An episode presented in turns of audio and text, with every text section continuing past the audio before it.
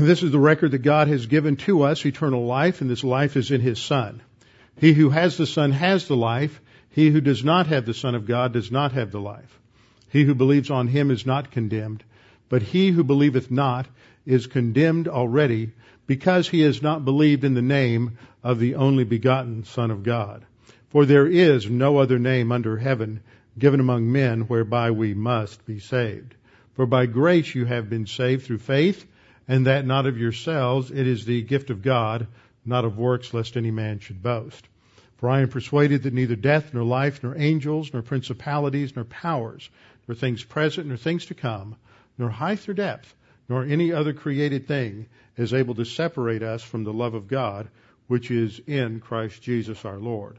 For of him, and through him, and to him are all things, to whom be the glory forever. Amen. Before we begin, let's go to the Lord in prayer.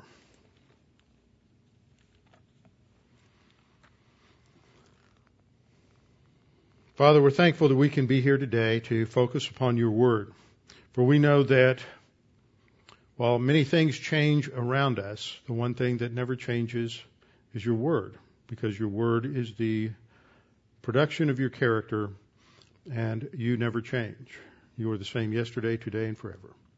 Father, we pray that as we study today, that we might be refreshed, encouraged in our spiritual life, that we might come to understand a little more clearly all that you've done for us and what you've done for us, and that in turn we might be able to more effectively, more accurately uh, share this with others, especially those who are not saved, that they may come to a understanding of the gospel and believe that Jesus died on the cross for their sins.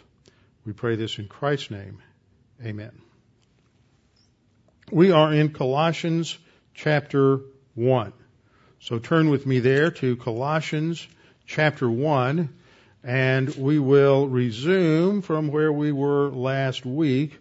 And this morning we'll move into the next verse, focusing on that important, crucial doctrine of understanding our uh, forgiveness. Forgiveness is, I think, a concept today that is often, often misunderstood.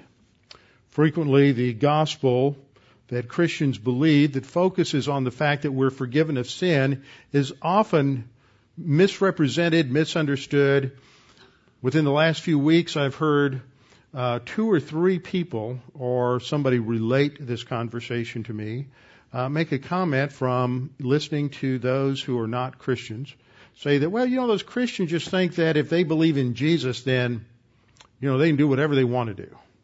Everything just gets uh, everything is cleared off and and everything's fine. And this is just a of course you know that that is a misrepresentation uh, of the gospel. But it is one that is out there not only outside of the church in terms of how certain uh, some unbelievers think the, uh, about the, what they think about the Christian message but it is unfortunately inside the church it's a manifestation I think of in one sense of the uh, general licentiousness or antinomianism that characterizes our culture, characterizes the drift of Western civilization uh, for the last 150 years or so, but especially in the post World War II era.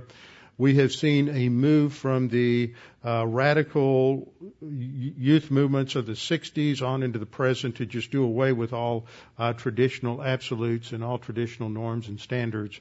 And just anything goes because once you remove an absolute uh, authority from your thinking, if there is no God, and if you are not answerable to a God, and if you were just the product of uh, an accidental electrical discharge on a piece of protoplasm, then uh, it really doesn't matter what we do.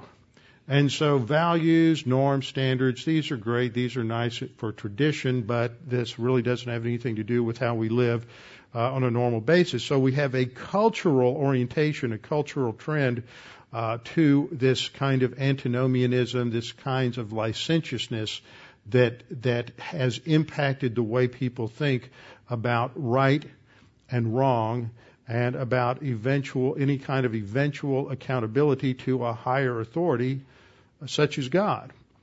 What's also interesting in the way this sort of comes across, and I'm specifically thinking about uh, the context of of one person who made this statement is that this came from somebody who doesn't believe in God.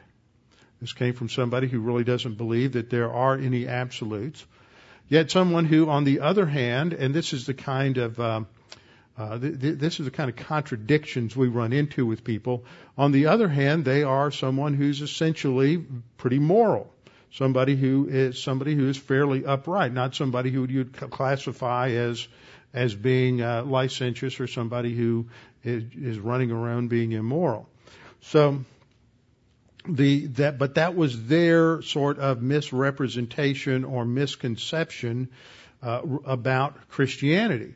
And the, they have understood that the message of Christianity is forgiveness, forgiveness of sin. Of course, you got another problem there when you bring in sin because what exactly is sin? So we have to uh, address that question. But it's this issue of, of forgiveness that, that somehow you just get away scot free with whatever it is uh, that you do. So forgiveness be, comes into our study of Colossians 1 now that we're in verse 14. So let me just review the context here for you as we begin into this next section, this next paragraph in Colossians 1. Paul expresses his prayer for the Colossian believers that they might grow spiritually. He expresses that by saying that he's, his prayer for them is that they may, be filled with all the knowledge uh, with the knowledge of God's will and all wisdom and spiritual understanding, that they may walk worthy of the Lord. See, there's there's not an antinomianism there. Uh, Christianity isn't saying, oh, you get for, forgiven by Jesus and you can just do whatever you want to. There's still an obligation and there is still a, uh, a, a standard for the behavior of Christians because there is accountability even if we are forgiven by God. So, and then Paul goes into, begins to go into one of his well-known rabbit trails as he comes to verse 12 saying that we give thanks to the Father who's qualified us to be partakers of the inheritance of the saints in light. And as we studied, that focuses our attention on the future, that there is a future end game, that there is a destiny that the church has, and in that destiny, there will be an evaluation at the judgment seat of Christ. It is not to determine whether we go to heaven or not. It is to determine the role and responsibilities that we have when Jesus comes and establishes his kingdom and then on into eternity. So the inheritance has to do with that aspect, those rewards. We, as I pointed out, we often think of as inheritance as something we get when somebody dies. That's not the idea in Scripture. It's the idea of a possession, uh, something that becomes ours. And so inheritance is something that is earned. Salvation is something that is free. And so the inheritance is that that relates to the rewards we have uh, when we are face to face with the Lord. And then from that, Paul thinks of that future kingdom. And so he reminds his readers and us that what God is doing is preparing us for that future role and responsibility. He's calling out a, a, a, key group of people that he is training and preparing for that future ministry in the kingdom. So he says and reminds his readers, he has past tense delivered us from the power of darkness and conveyed us into the kingdom of the Son of His love. The past tense relates to the fact that he recognizes that both uh, both his audience and himself have trusted in Christ as Savior, and therefore they have been uh, transitioned from the authority or domain of Satan to this future role as members of this future kingdom. So it's not that the kingdom is now, but that is what we're being called out for is that ultimate role in the kingdom. That's indicated by the preposition there. Uh, the in, in the Greek indicates ultimate destiny. And then, having said that, he comes back to make an important statement in verse 14. Uh, having mentioned Christ, he says, "In whom we have redemption." Now, there's some nuances here that are really important to understand. We read that about in whom we have redemption, I bet 99.9% of you immediately thought back to the cross.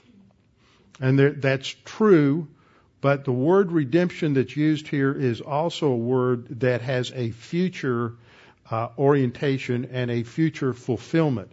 So just as Paul talks about our future inheritance in verse 12, the future role in the kingdom in verse 13. That is realized when redemption is realized at the second coming of Christ. So let's start talking about this just a little bit. Last time, when we were in verse 13, and I put these two verses together, I pointed out that there were uh, several words or phrases here that need to be understood.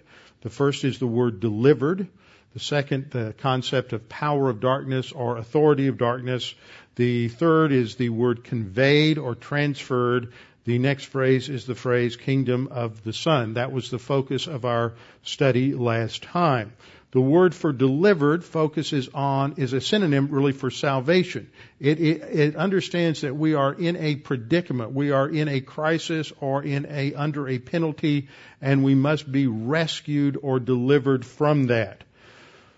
Second, it emphasized the idea of conveyance is the Greek word methistemi, which indicates a change of position, a change of orientation, that we are born in one condition and we are changed or transferred into another condition. The point that Paul is talking about, we're born in, un, under the authority of Satan, who's called the prince and the power of the air and the God of this age and he is the one who has authority over the kingdoms of the world at this point. But we are transferred from being under his authority.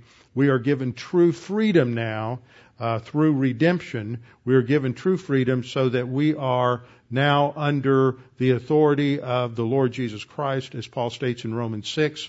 We are no longer slaves to the sin nature. We are to be slaves to righteousness.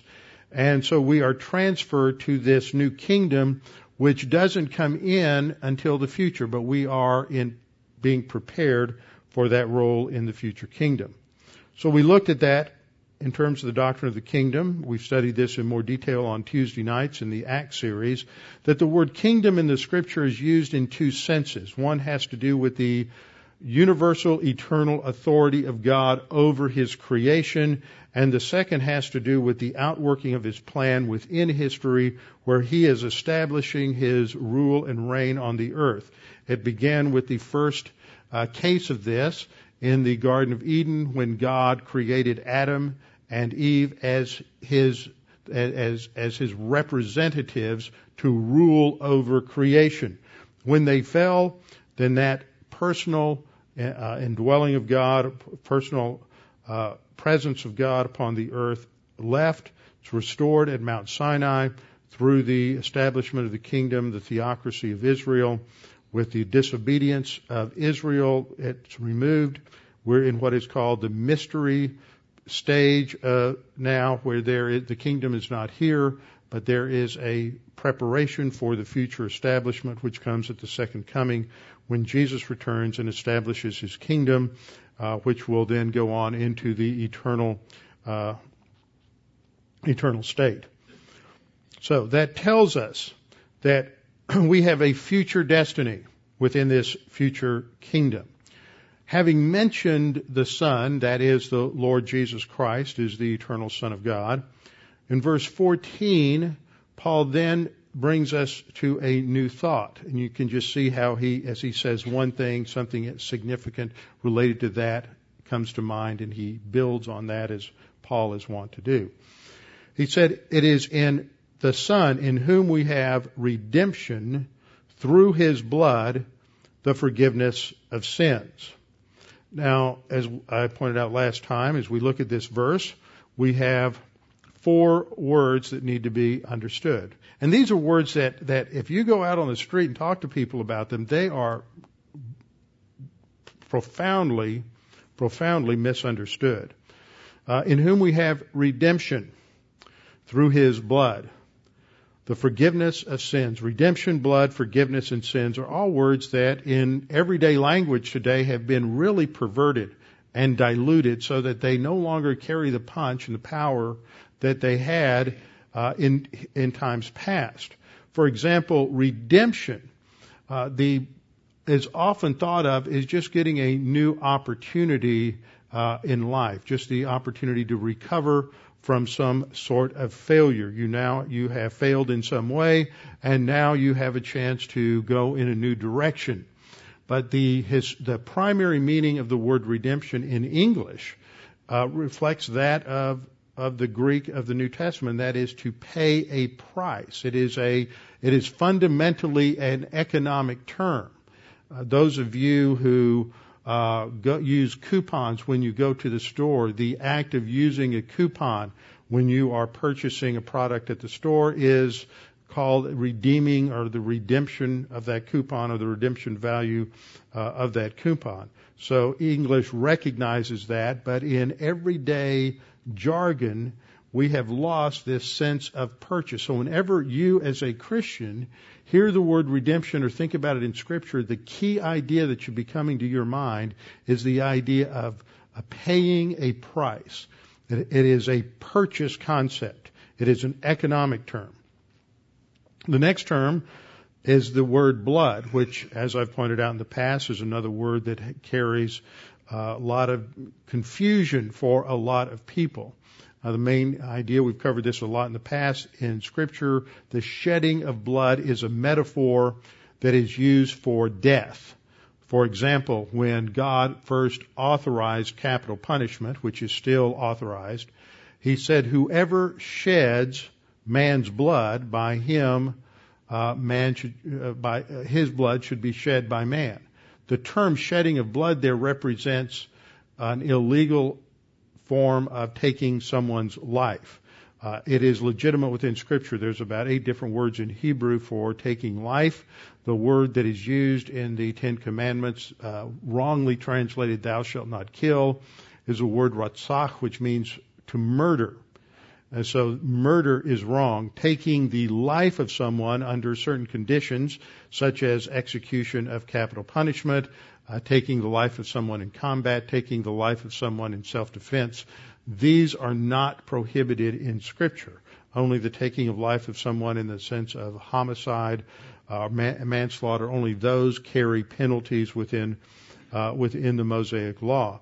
So what the Scripture defines there, it uses this this picture, uh, this word picture to depict uh, depict murder is the shedding of blood, but not all murder involves literal shedding of blood. You can strangle somebody, you could uh, hit them over the head, uh, not cause any kind of bleeding, you could poison them. Uh, nevertheless, those would all be uh, acts of shedding blood. So when we read about the blood of Christ, this is simply a metaphor for his death. It indicates that it was to be a violent death and it was a death that was, uh, the indication would be that it is probably not legal, which was true. It violated both the Mishnaic law code of the, of the Jews as well as the law codes of the Romans. So we have redemption through his blood, and then there's this next phrase, the forgiveness of sins, which for all practical purposes in English looks like it explains what redemption is. It appears to be appositional. Uh, but uh, a lot of people say, well, how is how do we understand redemption is the paying of a price with forgiveness? Because forgiveness is usually thought of simply as, you know, uh, letting someone off because they have done something uh, they shouldn't have done, letting them go without consequences. So how does forgiveness relate to paying a price? And it is because we fail to understand that the core meaning of the word translated forgiveness is a word that means eradicate a debt.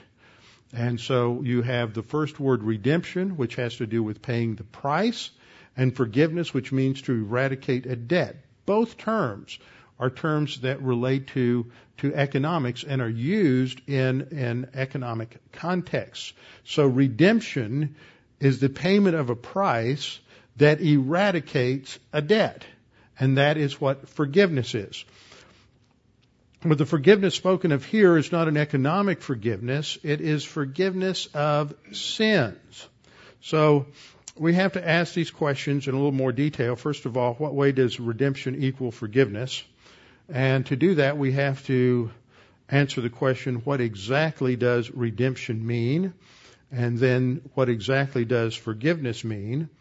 And then answer the question I began with, and that is the misconception of many is, does that mean that Christians get away with sin? Course, what I always find somewhat interesting, you have to be sharp to thinking, is that that the, like the person in the con, in the conversation I, I mentioned is well Christians just think they get away with sin. Well, wait, wait, you know I didn't have the opportunity. It wasn't the kind of context where I could uh, say anything. Uh, wait a minute, you don't believe in sin. So why are you worried? Let's talk about this a minute. Where are you getting this, this idea? If, if you're concerned that Christians think they can get away with sin, what's your concept of sin? That is fundamental. So we have to a- ask that question, what is sin? And then why blood or why death? So a couple of misconceptions about redemption. Uh, for example, in the uh, English, uh, English dictionaries, we have these kinds of ideas represented. Redemption means reform. You somehow change your life, uh, to repair a situation, to have a relationship restored, uh, getting a new chance in life, uh, to be free from distress, or to make a change for the better. Those are more and more common uses, common ideas people think of when you wor- use the word redemption. And I think that throughout history, Satan has really attacked uh, biblical truth from the very beginning by attacking vocabulary. What was the first thing that he did to entice Eve in the garden? He asked the question, did God really say? Did God really mean what he said? He's attacking vocabulary. He's attacking word meanings from the very beginning. So we, when we're communicating the gospel uh, to people who do not know the gospel, people who aren't believers, we need to make sure that that when we use these words, they may be words you're very used to hearing and that you know the meaning to, but that doesn't mean that they hear what you're saying when you use these words. The English meanings that do apply relate to purchasing something back, uh, free someone from captivity by the payment of a ransom price, uh, to release someone from blame or debt, or to free them from, and I inserted the word here, eternal consequences of sin. Because one of the misconceptions when someone says, well, Christians just want to trust in Jesus so they can get away with all their sin, is they don't understand the distinction between eternal punishment for sin, which is spiritual death, and the temporal, or even in some cases, due to loss of rewards at the judgment seat of Christ, the eternal consequences of sin. There's a difference between a penalty, as I've stressed so many times, and consequences. And that penalty that God uh, God informed Adam about was the penalty of spiritual death. And at the instant that Adam sinned, he died spiritually, he was separated from God. This was indicated because when God came to uh, visit with them in the garden later that day, their response was to run and hide. That was because this separation, this spiritual separation had already occurred, and they were uh, they were spiritually dead. That penalty has to be paid, and it is paid we believe at the cross, Jesus paid that penalty. But does that mean that consequences to sin are just automatically erased or, or vanish? Not at all. Understanding that is very important. So we have all kinds of misconceptions about forgiveness. You hear this especially living in the state of Texas, where, according to the rest of the country, we execute far too many criminals. And so they always get all upset every time uh, people have an execution. And inevitably, you'll find them going out and interviewing the family of of the um, the person who was who was murdered. And they will say, "Well, have you forgiven the person who did this, the person who's about to be executed. And at that point, you get just a, a, myriad of different answers because at that point, what we learn is that people don't understand what forgiveness is and what punishment is and what it is to forgive somebody but still uh, insist that the legal penalties are paid. uh, because we have this idea that somehow forgiveness means that that somehow you got to home base and you you, you grabbed hold of uh, whatever home base is and now you get off scot free. That is not what forgiveness is. Forgiveness means the eradication of the debt, but it does not necessarily mean the removal of the consequences. Adam and Eve were both forgiven by God for their act of disobedience, but the consequences remained.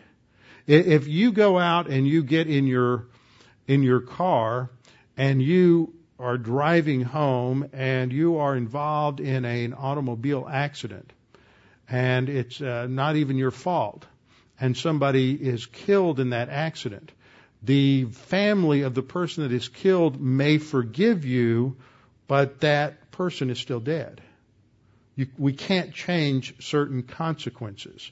In, in Scripture, God, uh, God in punishment does not uh, does not necessarily let us get away with sin w- without the punishment.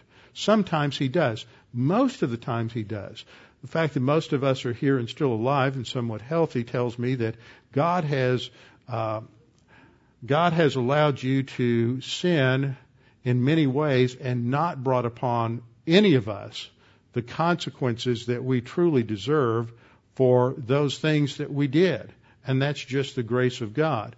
There are other times when God certainly does bring that upon us. So this misconception is that forgiveness means no consequences is a fundamental cultural misunderstanding of what forgiveness is. And I think that relates also to, to many, many problems in many relationships, is we just don't understand how to, how to genuinely forgive people on the one hand. We don't understand how consequences and punishment and that relates to forgiveness on another hand. So forgiveness has the basic idea, when we look at scriptural terms, of canceling a debt. Uh, we use it that way to refer to a debt. We go to the bank and uh, let's say for whatever reason somebody pays something off or whatever, the debt is forgiven. Or we borrow money from our parents, we borrow money from a friend, and we can't pay it back, and out of the generosity of their soul, they forgive the debt. So we no longer owe the debt.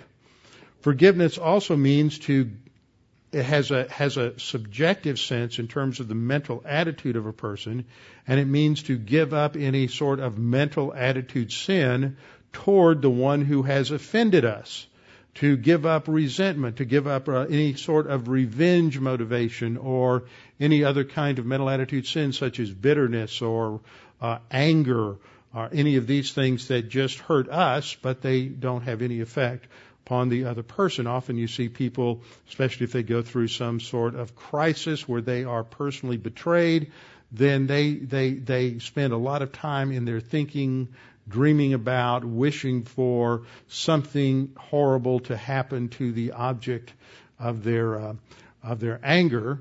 And yet the reality is that does nothing but eat them up on the inside, and the other person is just going along life just as happy as they can be. And the only person that is being hurt by all of this is the person who is uh, mired in uh, bitterness and anger and resentment. So forgiveness means to cancel a debt, to give up any kind of resentment or revenge. But forgiveness, we have to understand, may but does not necessarily include the removal of negative consequences. That's something completely distinct. Uh, we may or may not release a person from the consequences as well. God may or may not visit us with the consequences of our sin, but that doesn't mean that we just get off scot free, or doesn't mean that that forgiveness is just something that um, that we get away with. Uh, often God will eventually bring the judgment, the natural consequences home upon us. He just gives us enough time to uh, enough rope to hang ourselves, as it were. Now we have these two terms here that are used in the verse, redemption and forgiveness. And we have to understand that whenever we talk about certain synonyms, that, that words have overlapping meaning. Redemption has to do with paying a price.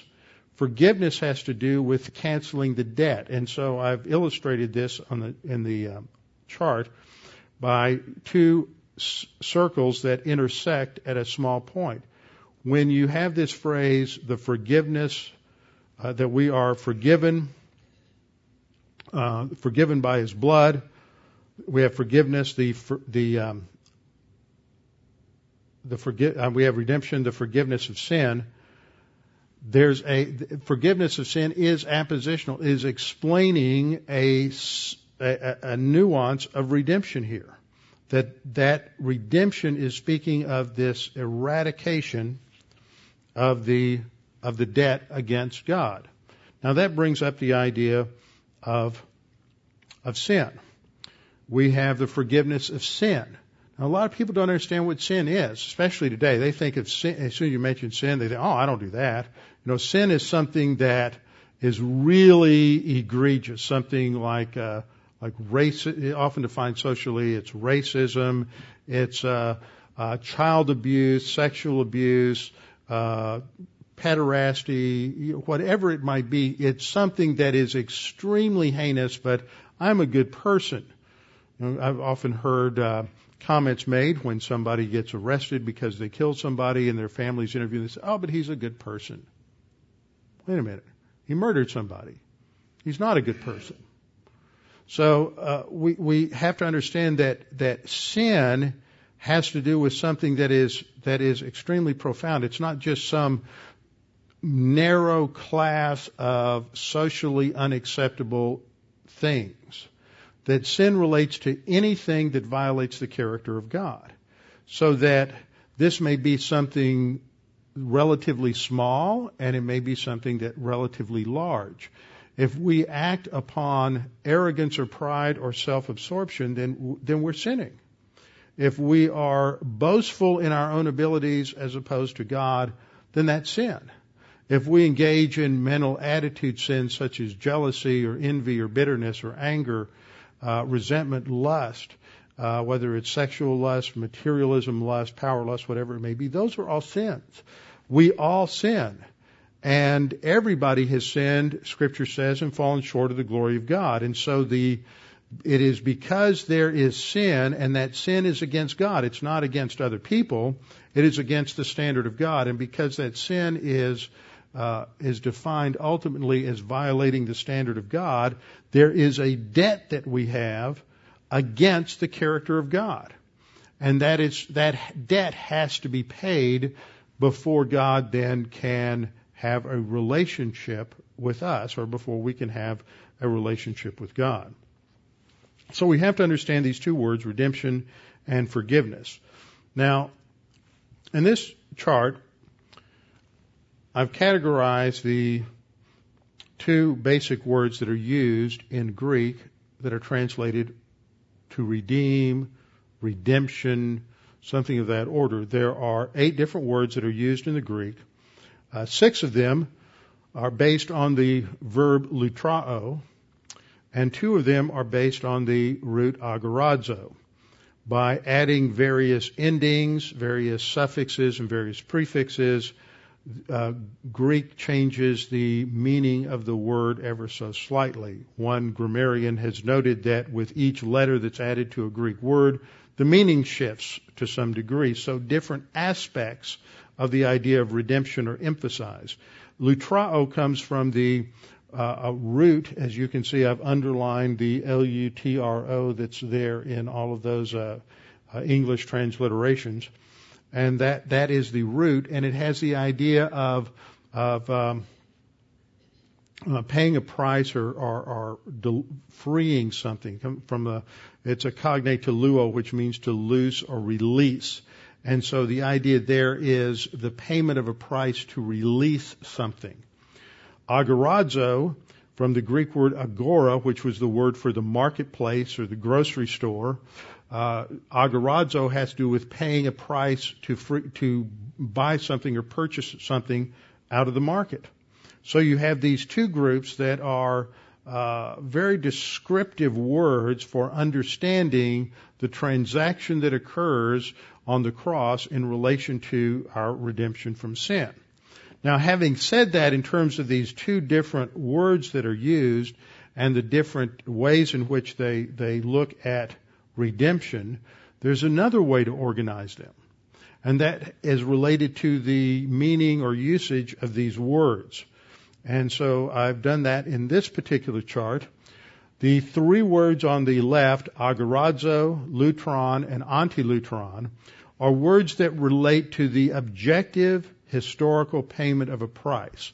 That basically just means this is what happened at the cross in 33 AD.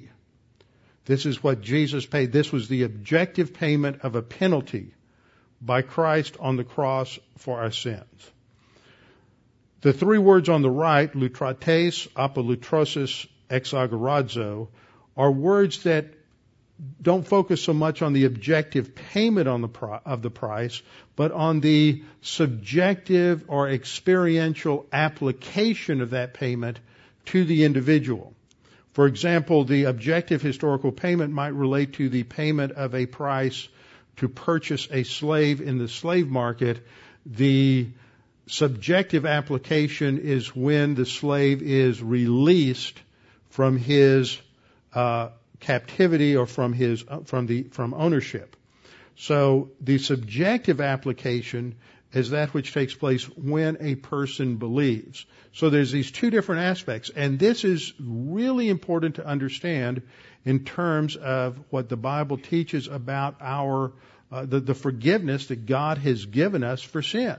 There's a payment paid that is objective and real and actual that occurred at the cross, but then that payment has to be applied or experienced in the reality of each individual's life, and that occurs when they, when a person believes. Now the two words that are in the middle, the root verb and the root noun, lutrao and lutrosis, can, can relate to either of the two categories, either the objective or the subjective side. Now the word that we have here in, in uh, Colossians chapter 114, uh, in whom we have redemption is this word, apolutrosis. It's not the word that relates to the objective historical payment of a price. It is a word that relates to having received the application of that payment. This is clear if we look at the context. Verse 13 says, He has, talking about a past reality, aorist indicative mood, He has delivered us this is the reality. We have been, uh, Paul is including his audience with him, we've all been delivered from the power of darkness and we have all been conveyed into the kingdom of the Son of his love. Paul isn't talking here about the objective payment for sin on the cross. He's talking about the fact that we have all, by virtue of our faith in Jesus Christ, experienced the application of that payment in our own personal lives. So he's reminding them that we have all received this, this payment. Now the objective payment is expressed in verses, a couple of times this verse is expressed in the New Testament, Mark 10:45, when Jesus said, "For even the Son of Man did not come to be served, but to serve and to give his life a ransom for many." See, that's talking about the objective payment of the price. Jesus Christ paid for sin on the cross. That means that sin's not an issue anymore. We'll get into this in more detail, and Paul gets into it in more detail in the next chapter of Colossians in Colossians 2 verses uh, 12, 13, and 14 specifically. That the payments made so there's nothing we can do about that. The payment is made. Sin is not the issue anymore, and it happened historically at the cross. This relates to Old Testament teaching, very clear in passages like Isaiah 53, that there had to be a substitute payment made for our sin. We could not pay the debt ourselves. We were so far in debt we would make the um, make the federal government look downright uh, responsible in the way they use money. There's no way that any of us can pay our way out of that debt. so someone else had to pay the debt. So in Isaiah 53 verse 10, Isaiah says that the servant who comes will, his soul will be an offering for sin. It will pay a price for sin. And Isaiah 53:11, uh, again, he, uh, Isaiah says, "For he shall bear their iniquities." There is a real transaction that occurred at the cross where sin is paid for objectively and historically. Whether you believe in Jesus or not, your sin is paid for. But that doesn't mean, because it's paid for, that you automatically go to heaven. See, a lot of people think, well, if it's paid for, that means you go to heaven. No, there's an objective payment on the one hand, but there has to be the subjective application on the other hand. This, the word apolutrosis is used this way numerous times, and I think by adding this phrase, the application of, in front of the translation of redemption in these verses where we have apolutrosis helps bring out this, this important truth in these verses. In Romans 3:24 Paul said uh, being justified that is having been justified in the in the context having been justified freely by his grace through the application of redemption. Justification occurs only when the redemption has been applied uh, in each person's case. 1 Corinthians 1:30 Paul said but of him but of him you are in Christ Jesus who became for us wisdom from God and righteousness and sanctification and the application of redemption. He's talking about what the Corinthian Christians had experienced not what they could experience if they trust in Christ, but what they already had experienced in terms of that uh, redemption, the realization that the price had been paid for their sin. And then the parallel verse we have to Colossians 1:14 is Ephesians 1:7, which says almost the same thing. In him we have, and put in the phrase there, the application of redemption through his blood, the forgiveness of sins according to the riches of his grace. Because what Paul is ta- going to talk about here is because we, when we realize we have truly been forgiven, then that frees us from guilt. It frees us from uh, worry, concern about, well, what may happen. It doesn't mean that, oh, goody, I'm just off scot free, because we know there are still consequences for sin. But redemption, apolutrosis, not only has this orientation towards the past in terms of when the objective price was paid and its application in our life, but it's also used in three places with reference to a future realization and fulfillment. In Romans 8:23 we read, not only that, but we also have the first fruits of the spirit that comes at salvation even we ourselves groan within ourselves, eagerly waiting for the adoption, the redemption of our body. See, there the focus is on the fact that we still live in a mortal, corrupt body, but we're looking forward to the fact that at some time we will have a resurrection body. We will have a new body. So it is looking forward to that which will come in the future at the rapture for church age believers. Ephesians 1:14 uses it in the same way that Christ is or the Holy Spirit is a guarantee of our inheritance until the redemption of the purchased possession. So the fulfillment of that redemption isn't until sometime in the future at the time of the resurrection. And then Ephesians 4:30 also connects the uh, sealing of the Spirit to redemption. Do not grieve the Holy Spirit of God, by whom you were sealed for the day of redemption. That is future. So redemption not only has a, a, a sense in terms of the uh, objective payment price, using other words, but it has to do with the application of that at the time we trust Christ, but that application has a future orientation when we are resurrected uh, with Him. So this word apolutrosis has the idea, according to the Theological Dictionary of the New Testament, of setting free for by a ransom or for a ransom and is used of prisoners of war, slaves, and criminals condemned to death. It is the payment of that price so that they are objectively set free. Uh, initially, and then the apolutrosis idea emphasizes the experience of that release from captivity that release from imprisonment and release from slavery to sin. So when we take that and we plug it into Colossians 1:14, we read that it is in in Christ we have the application of redemption through his blood. That's the ba- the payment price was his death on the cross, and that gives us forgiveness of sin. As I pointed out earlier, the word forgiveness is the Greek word aphesis, which means to release, to liberate, to forgive. It has the idea of uh, freeing or liberating someone from captivity, the act of freeing from an obligation, uh, guilt, or punishment. The, uh, it's pardon. It's the cancellation of of uh, the cancellation of a debt. So it is, in that sense, it is parallel to and synonymous with redemption. Colossians 1:14 and Ephesians 1:7 both point it out that way and use it that way. Interesting, Peter uses it this way when he is giving the gospel to the Gentiles in Acts chapter 10 in Cornelius' house. He says to him, that is to Christ, all the prophets witness that through his name, whoever believes in him will receive remission of sin. Notice this is something that this isn't a forgiveness that occurs objectively at the cross. It is the uh, forgiveness that occurs at the instant of salvation when the application of redemption occurs.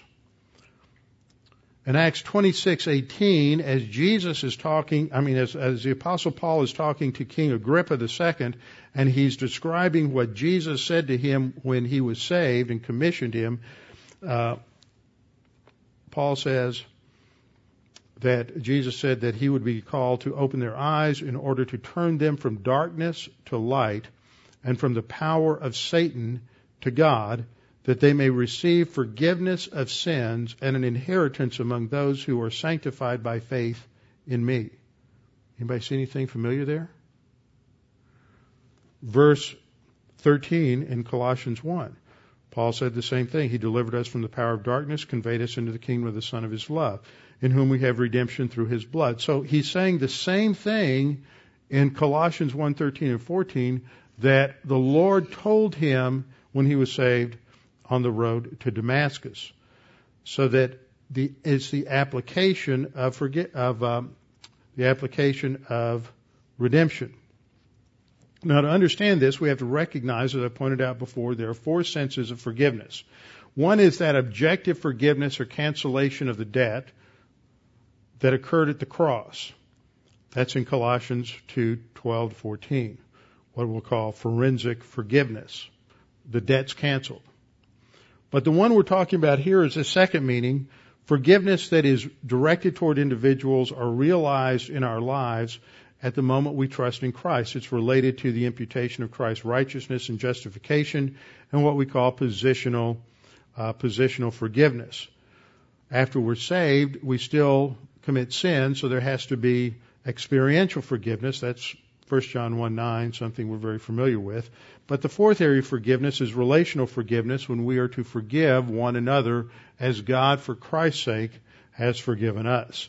It is that second meaning of forgiveness um, directed to individuals realize when we trust in Christ as our Savior that Colossians 1:14 is talking about. And it means that the debt of sin, the guilt of sin, the burden of sin is truly removed. But how do we communicate that in a licentious culture? Because in a licentious culture, they have no sense of sin. Everything's good. Everything's fine. There's no, nothing's really right or wrong. That's just cultural variance. That's just individual opinion. Uh, well, we still have to communicate it, but they know that. Just like in the conversation I related earlier, this individual who who's not a believer, doesn't uh, believe in God, doesn't believe in any kind of absolute, still says, well, those Christians, and that was a problem for her. Those Christians, they just think they can get away with sin. So you see, at some level in her soul, there is a realization that, that there is a, there's something that is wrong and something that is right, and it's not right to think that you can just get away with it. But Christians don't believe that. In Hebrews, in Hebrews chapter 12, we're told, do not forget the exhortation which speaks to you as sons. My son, do not despise the chastening of the Lord. God is going to discipline us for sin. We're not going to lose salvation. The sin's been forgiven and paid for by Christ on the cross, but there are still consequences. Do not despise the chastening of the Lord, nor be discouraged when you are rebuked by him. For whom the Lord loves, he chastens and scourges every son whom he receives. And the point is that forgiveness means ultimately the forgiveness at salvation is an eradication of the debt of spiritual death and the penalty of spiritual death which, ultimate, which ultimately culminates in eternal condemnation. That is eradicated so that we can have a relationship with God. But the ongoing consequences that come from sin are often ameliorated by God's grace, but that doesn't mean we get away scot free. Doesn't mean that uh, just because we're forgiven that we don't ever have to pay attention to it. It's not a license to sin. It, it, and 1 John 1 9 is not a license to sin, but it is an opportunity to recover so that we can continue to have a relationship with God. Next time we'll come back as Paul goes on, starting in verse 15, to focus on the uniqueness of Jesus Christ and who he is. With our heads bowed and our eyes closed. Father, we thank you for this time that we can focus on redemption. What a marvelous thing it is that because Christ paid the price and that payment's been realized in our life, that we are truly forgiven. That there is no burden of guilt or sin that we should have because we are forgiven. That is not a license to sin. It doesn't mean we get away with uh, everything in life. It just means that in terms of our the eternal consequences of sin, we have freedom, we have deliverance, and we have a future certain hope of eternal life in heaven. Now, Father, we pray that if there's anyone here this morning that's unsure of their salvation or uncertain of their eternal destiny, that they would take this opportunity to make that sure and certain. Jesus Christ paid the penalty for your sin. The issue is, are you going to let that be applied to you so that you will experience the reality of that redemption and that forgiveness of sin? All that is necessary is to believe that Jesus died for you. It's not a matter of works. It's not a matter of somehow uh, doing something to make up for that which you've done wrong. There's nothing that we can ever do to make up for what has been done or for the sin that we have committed. The only thing is to accept the payment that God made for it, which is the death of Christ. Now, Father, we pray that you would help us to uh, understand this, that we may use it more effectively as we uh, communicate the gospel to people and as we live our own lives. We pray this in Christ's name. Amen.